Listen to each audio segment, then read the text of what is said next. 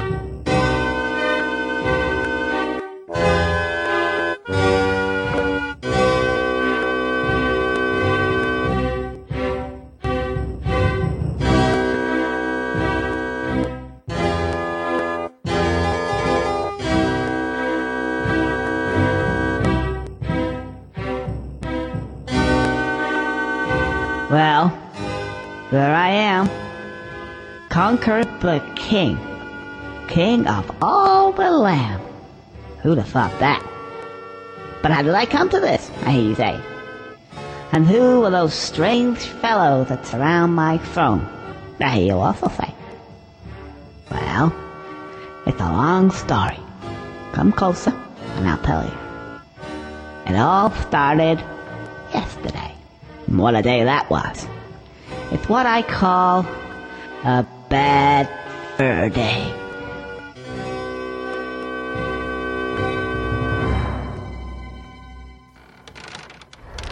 Note, for obvious reasons, this article slash monologue is for adults only. You have been warned. Conker's Bad Fur Day remains a pinnacle of video gaming. Its wild combination of genres, mini-games, and setting under the common title of platformer make it a joy to play, while the depth of these individual segments are telling of Rare's complete dedication to their craft. Every segment brims with ideas probably forged from five to six years of analyzing different ways to enhance Super Mario sixty-four, and their progression in that regard was amazing. We might think of Banjo-Kazooie, Tooie, and Donkey Kong sixty-four as mere test runs, while elements of GoldenEye, Blast Corps, and even Don- Diddy Kong Racing even find their way into the mix.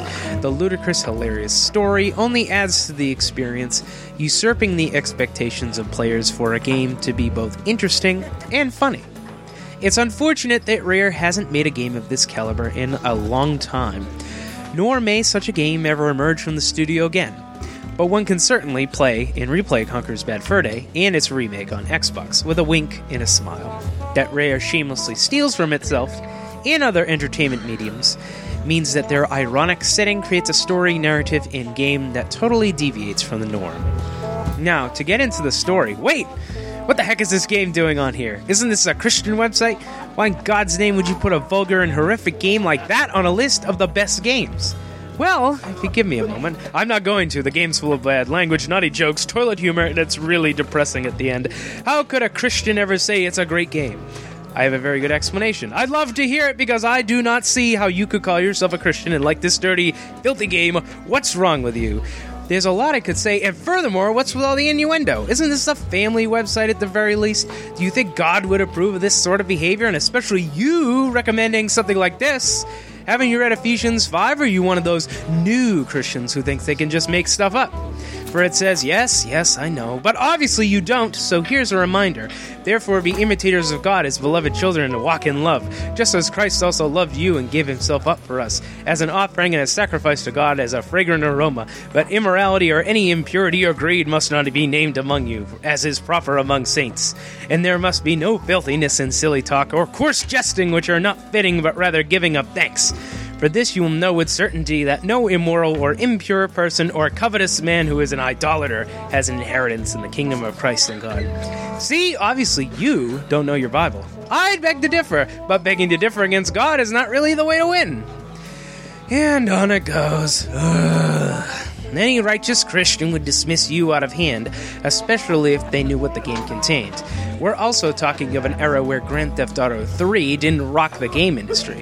Conker's mature, yet juvenile approach was novel. Video games were still a kid's thing. Conker was an anomaly, and anyone playing it certainly wasn't a Christian. Good thing nobody knew about it when it came out. Why, why, why would a theologian ever like Conker's Bad Fur Day? That's a question I've been asking myself for a long time. Honestly, I adored it when I first bought it, and even bought it again at full price.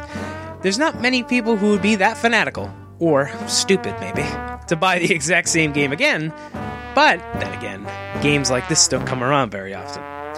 I don't think the answer is as simple as me being young, impressionable, and rebellious. I, and my parents, could easily tell you that I was none of these things. I did not do dumb things when I was a kid. I was, surprise, a nerd of a sort, but not an antisocial one. I just happened to like video games a whole lot, and I like talking about them. So, hearing much about B F D, and that's definitely an acronym for a bad phrase, I imagine, I decided I was old enough to handle it. Whatever mature means in a box, no game so far really took it so far over the edge that my parents had to shield my delicate eyes from the horrors of sin appearing on screen, reaching out to my retinas and burning crazed images of hellfire forever in my mind. One would assume a game with an orange squirrel in the box wasn't going to destroy my sanity, and it didn't. I'm glad to say. Rather, what I got was a highly entertaining video game, one that wasn't afraid to think outside the box and, quite literally, surprise the player at every turn. There's plenty of cartoons out there for quote-unquote adults, but there's a difference between vulgar humor for vulgarity's sake, which, as far as I can see, seems to be the case with the more recent Family Guy and Futurama, and vulgarity for the purpose of showing something more. Conker does creative things with this cartoonish setting. The whole point, then, is irony. Nothing is as it seems in the realm of Windy, and neither is Conker, surprisingly enough. Conker, partying with his soon-to-be-drafted buddies at the Cock and Plugger, I'm sure that's some kind of innuendo, has a bit too much to drink. Wandering out of the bar, he proceeds to bump into a random passerby and throws up on him. Obviously, he's totaled. Wasted. Conker walks off somewhere into the night. When he finally wakes up, he finds himself with a raging hangover and definitely in some place he's never been before. He meets Birdie the Scarecrow, who is just as drunk as Conker was. He also teaches the player about the magical context-sensitive button. Marked by a giant bee, they make a ting noise. Surprise for Birdie, this makes a beer appear, which Birdie proceeds to drink down with vigor. Press it again, and he'll drink a can of helium for absolutely no reason. It's sensitive to context.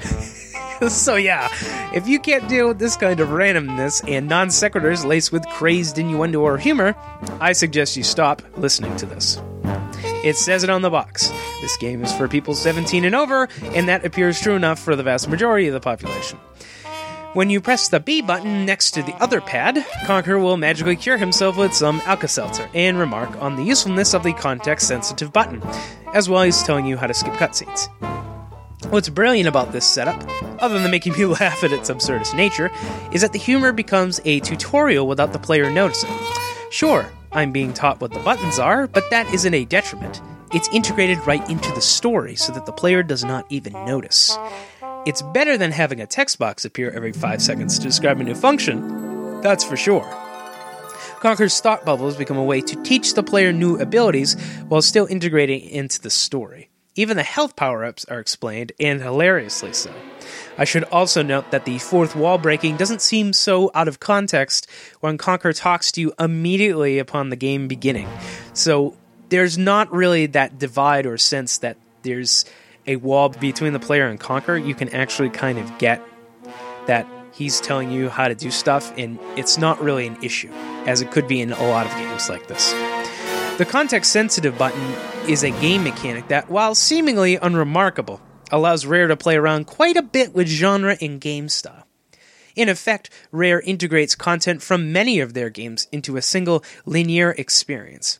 Conker does everything from feed cows prune juice to excrete waste violently, to throwing toilet paper and singing piles of poo. I am the great mighty poo.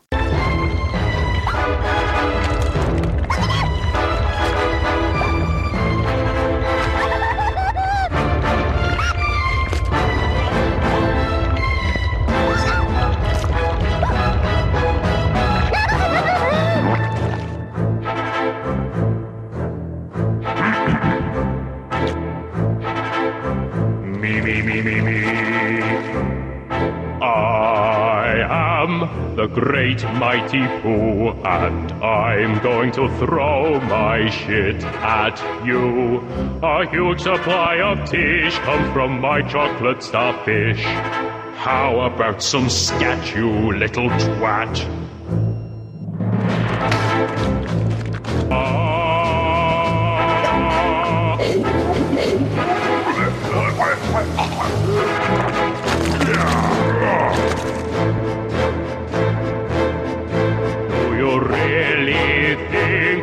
Survive in here.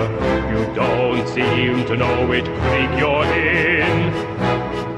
Sweet corn is the only thing that makes it through my rear. How do you think I keep this lovely grin? Have some more caviar. uh,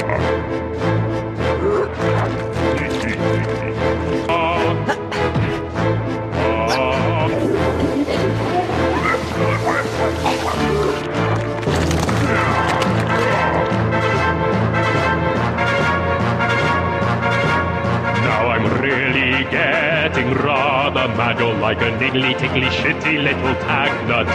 When I've knocked you out with all my bab, I'm going to take your head and ram it up my butt. Your butt. My butt. Your butt. That's right, my butt. Ugh. My butt. Ugh. My butt.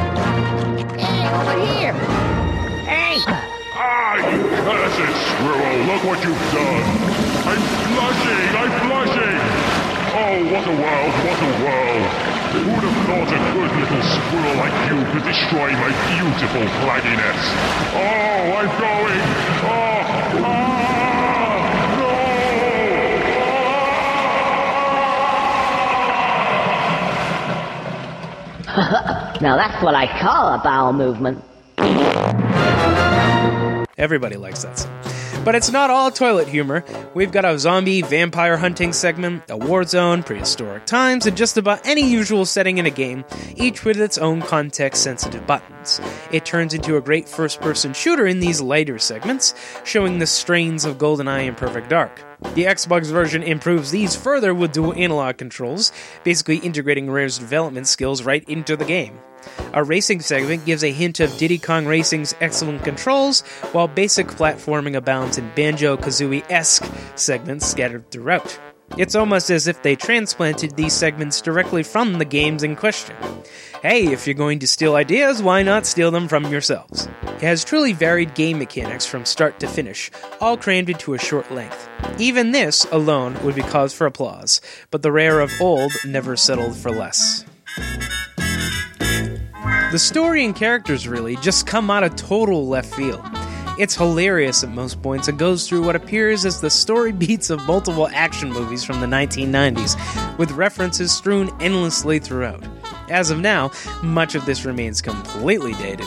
The Matrix segment particularly suffers from this, even as it's better than any official Matrix game. I'm looking at you, Enter the Matrix. But anyone with a nostalgic bone in their body for pop culture, American specifically, would do well to seek this game out. There's plenty of lists online detailing these, but it's better if I leave them to the player to discover.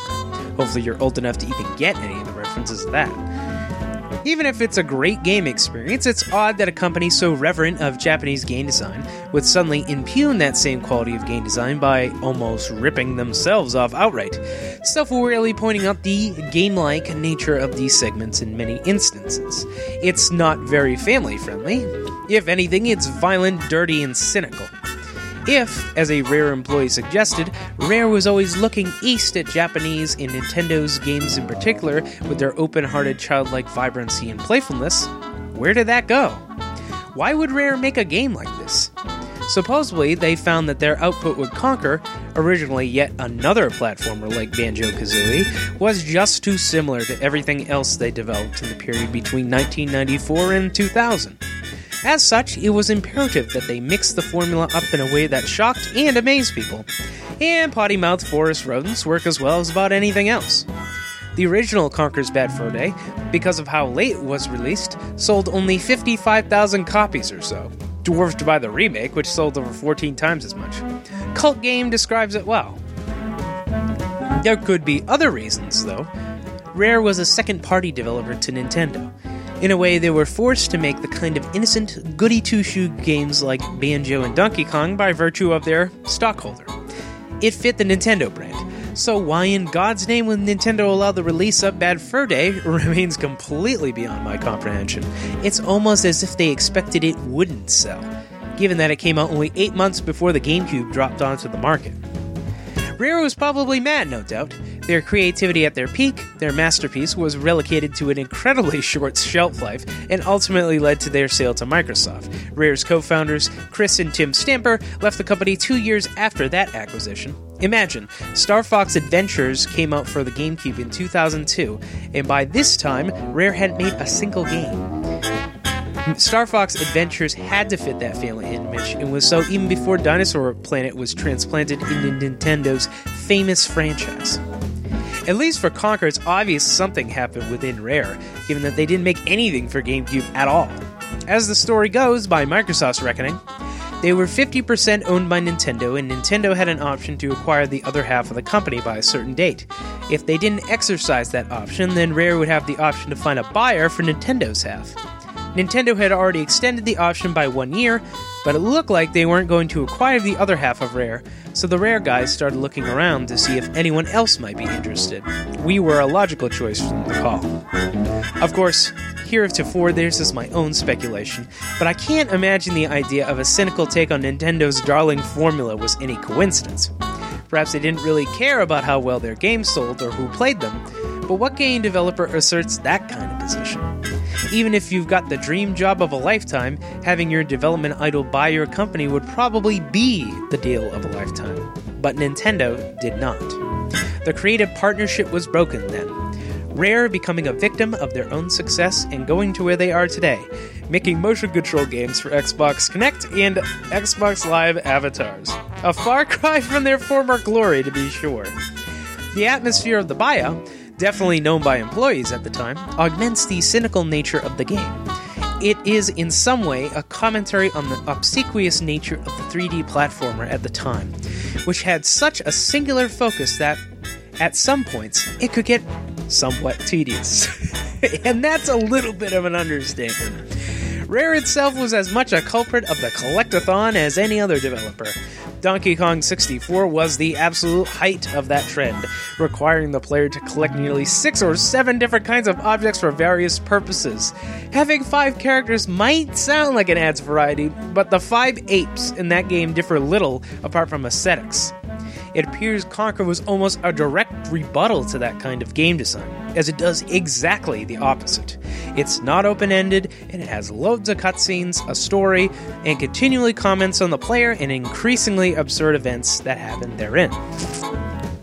But of course, we're visiting these settings with cartoon characters that are quite self-centered, and more act like real people, even if they're also funny. That's the weirdly endearing part of the whole experience. Conker acts against type, more like a normal per person thrown into extraordinary circumstances than the traditional cartoon character. He has friends, he drank a little too much, and now he's in a big mess for a whole day. But what strikes me about him, other than how terrifically he and everyone else speaks his lines and does the dialogue, is the fact that he's completely selfish. Now, I'm sure anyone who's had a hangover really just wants to get home. But Conker? He'll do anything for that, and anything for money. Money, in fact, replaces the token objects of the platformer, acting similarly to Mario sixty-four's stars or Banjo-Kazooie's jiggies. They're not really a plot device so much as an expression of the character himself, a greedy bastard, as the money might say, who really doesn't care so much for anything as his own well-being. Yes, Conker is likable and funny, and you really don't want him to die, but you just can't help looking at him with a little bit of disdain, even among the humor.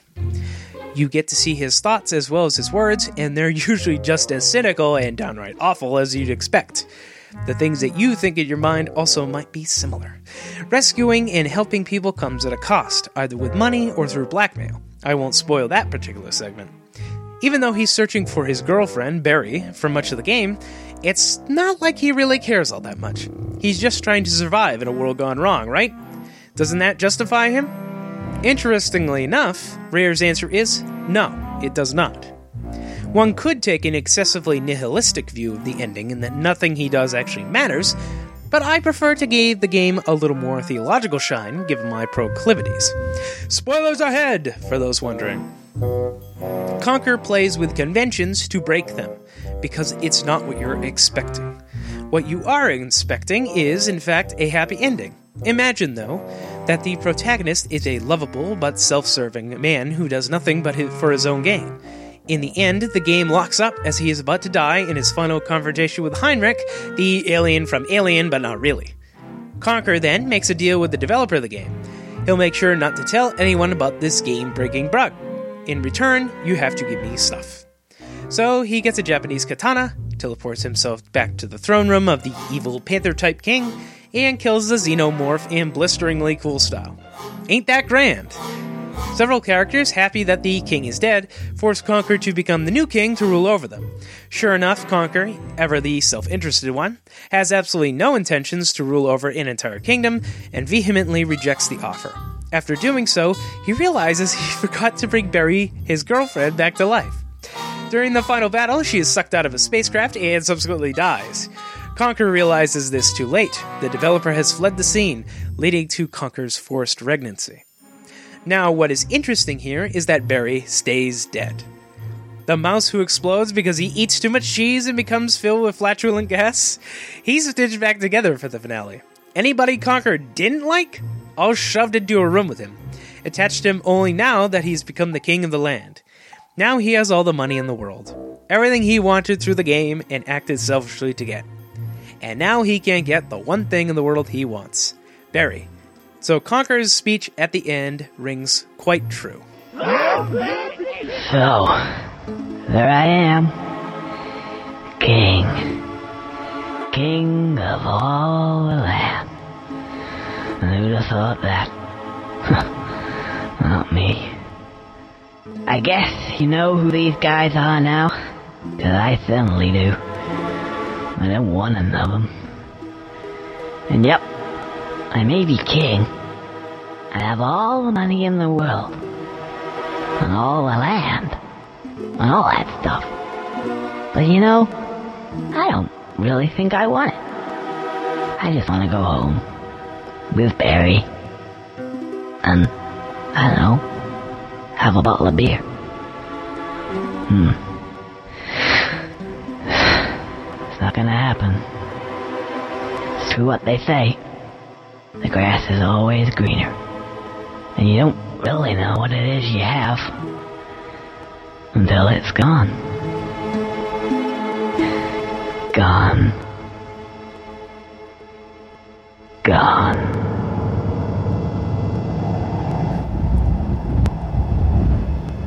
Talk about gaining the whole world and losing your soul, huh?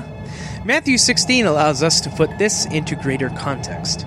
Then Jesus said to his disciples, "If anyone wishes to come after me, he must deny himself and take up his cross and follow me.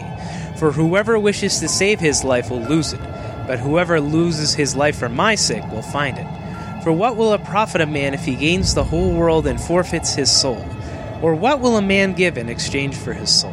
For the Son of Man is going to come in the glory of his Father with his angels, and will then repay every man according to his deeds." What else can we say? One has to act unselfishly, a servant, to really get what life's about in the end. Where does selfishness lead at its zenith? To something you don't want, obviously. It looks attractive at first, but in the end, you already had what you wanted in the first place. In the world of sin, it's just a day in a life. As Chris Seavor, project lead and voice of every male character in the game, says. It's a good name, and because the premise of the game, a sort of day in the life, the initial idea was a simple one. Conker is an innocent who wanders into difficult situations and inadvertently causes even more mayhem before wandering off, not looking back. Conker genuinely wants to help people, but he doesn't quite manage it. I thought this would be funny. It sort of evolved from there, really. As Tolkien once said, the tale grew in the telling, or in other words, I made the f*** up as I went along. I don't see Conker as innocent or even willingly helping people, but trust the creator to tell you otherwise. Yes, I'm reading more into the story than what's really there, but I think that anyone can take something away from it. Even when it's in doubt, when in doubt, stay in bed. That a story can be told subtly and engagingly, even with cartoon characters, amazes me.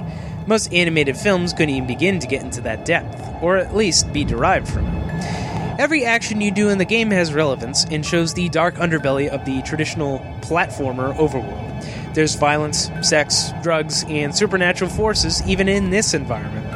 It's a double take on the idea of a pure world without getting into the muck and mire. But that plays into the whole story, that actions do have consequences, even ones we can't foresee with our limited perspective. That's why Conker becomes more endearing and realistic even as it tries to play with that supposed innocence of the animated world. It's more real than this one, in some ways. At least it doesn't disguise its sin. Imagine that, a cartoon character with more realism than most game protagonists nowadays. How bizarre. Now, to allay the concerns of the more squeamish among you regarding the adult content, I'd like to point out a few key facts that might help you along your path to enjoying this game experience. Let's take a look at Philippians three.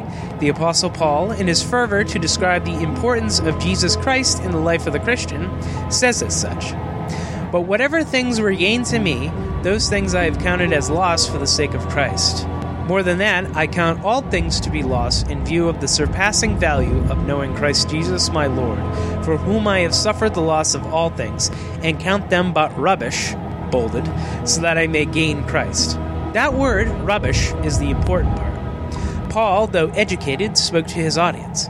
His audience, then, was a bunch of uneducated Gentiles who spoke a commoner's Greek, or Koine Greek as it's more well known. The New American Standard Bible, my preferred favorite version, translates it as rubbish. Of course, for us English speakers, rubbish is something akin to trash, so it sort of has a good connotation, or at least not really an offensive connotation. Paul's wording in the Greek, however, is much stronger than that. The New International Version says garbage, which is kind of similar, a little more vulgar, I guess. The English Standard Version is the same as the New American Standard Bible, but the Message actually uses dog dung. Like, specifically dog dung. What? I don't really like the Message paraphrase, usually. It's a mess for trying to get the original meaning in a lot of places, and they don't really get the original meaning, they just kind of make stuff up. And it's not very respectful of the source material, you know, if you call it God's word and all. But in this particular case, it actually gets it right. Poop is a lot closer to the original Greek word used here than anything else. That follows in line with another inaccurate translation, good for its time but outdated, called the King James Version, like you don't know what that is, which uses the word dung. These are accurate, though. However, they're still missing the forcefulness of Paul's language. Paul isn't saying it lightly. It's like that person saying, "You're full of poop." In American culture, it doesn't quite have that quality that makes people take a step back and say, "Wow, I'm offended." But Paul doesn't mince words, and he doesn't hold his language back. The Greek word skubala is what's placed there. It's the equivalent of a modern-day curse word, and I'm going to guess you figured it out already. So let's say it all together.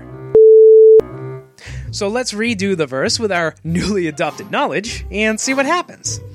"But whatever things were gained to me, those things I have counted as loss for the sake of Christ.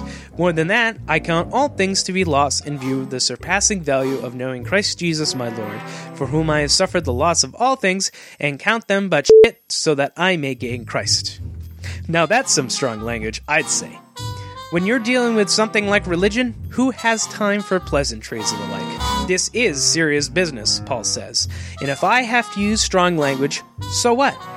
It creates such a divide between the Christian life and that of the world that, literally, the world looks like shit in comparison. Isn't that awesome? This shows up later when, in basically every Bible translation in English, the word member is actually something more equivalent to any slang word for penis. You can imagine. In Greek, anyway. We've gotten a sanitized Bible over the years, and I've always wondered why. Whether it's a preconception of what holiness is, a guy in a white robe, a spotless church, a nice little steeple, we've got notions and preconceptions of what holy things are that tend not to fit real life. We have to kind of displace it from the day-to-day so that we feel like there's something more holy about this experience than this experience.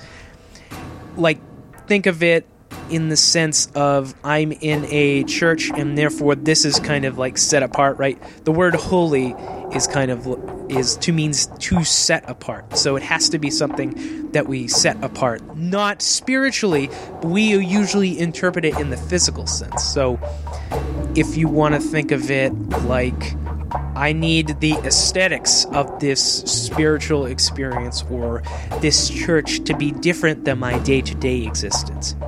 Sometimes people think they need clear markers, right? And what happens is when you have these clear markers, you kind of put this cleavage between what's holy and what's not. And then what happens in your thinking is that you end up making these barriers between what can be considered Christian and what cannot. And this is how you end up with contemporary Christian music or isolated Christian media that is only entertainment for Christians. And so we can isolate ourselves and not really integrate with people, but Jesus obviously didn't do any of that. And that's where you end up with this strange divide. Even our common depictions of angels, demons, uh, heaven up in the sky, this stuff simply isn't in the text anywhere. Our understanding of the spiritual realm is tenuous at best. We know from Scripture how it functions in relation to us, but little else. And that's how God likes it, because He knows we couldn't deal with it, even if given the opportunity. We like to put things in boxes. Christianity is a lifestyle, guys and gals, not some imagery you promote. Your style of dress does not make you any more Christian than the words coming out of your mouth. Your physical appearance doesn't make you any more holy than otherwise. Christianity may have an afterlife, but it's just as much about being a true human being the way God designed us in the here and now. The people that wrote it under inspiration may have wrote what God wanted, but they're still human beings created in God's image, and so they appeal to that same audience of human beings. The Ephesians verse, then, emphasizes encouragement of our fellow Christians to live in the world, but to not be of the world. Our actions should reflect Christ, but a curse word isn't the important part. It is all part of one's audience and the real message underneath it, the intentions rather than the appearance. Paul, apparently, felt fine using such words among Christians as well. What does that say for us? We need to be willing to accept that even the Bible speaks to its audience, as does this game. I can't imagine most people weren't totally blindsided by this unique game from its beginning to end. Enough of belaboring the point, then. Conker's Bad Fur Day, for me, represents a meaningful, in-depth gaming experience, even if its manners border on the juvenile, and its themes aren't as straightforward and clean as one might like. But that's why it's a unique game, and that is why it is on the list. Thank you for listening to this Theology Gaming monologue. I hope I you liked what you heard. If you'd like to learn more, please go to theology gaming dot com. Please subscribe to our iTunes or podcast feed or R S S or whatever. And if you want to ask me questions, I can be reached at beautiful Z F O, as in Beautiful Joe, at gmail dot com. If you want to talk to the whole cadre of Theology Gaming contributors and people who like to read it, then please send for an invite to the Theology Gaming University Facebook group, where we openly talk about such subjects in greater detail, or perhaps we just talk about video games or whatever. Thanks again for listening, and I will see you next time.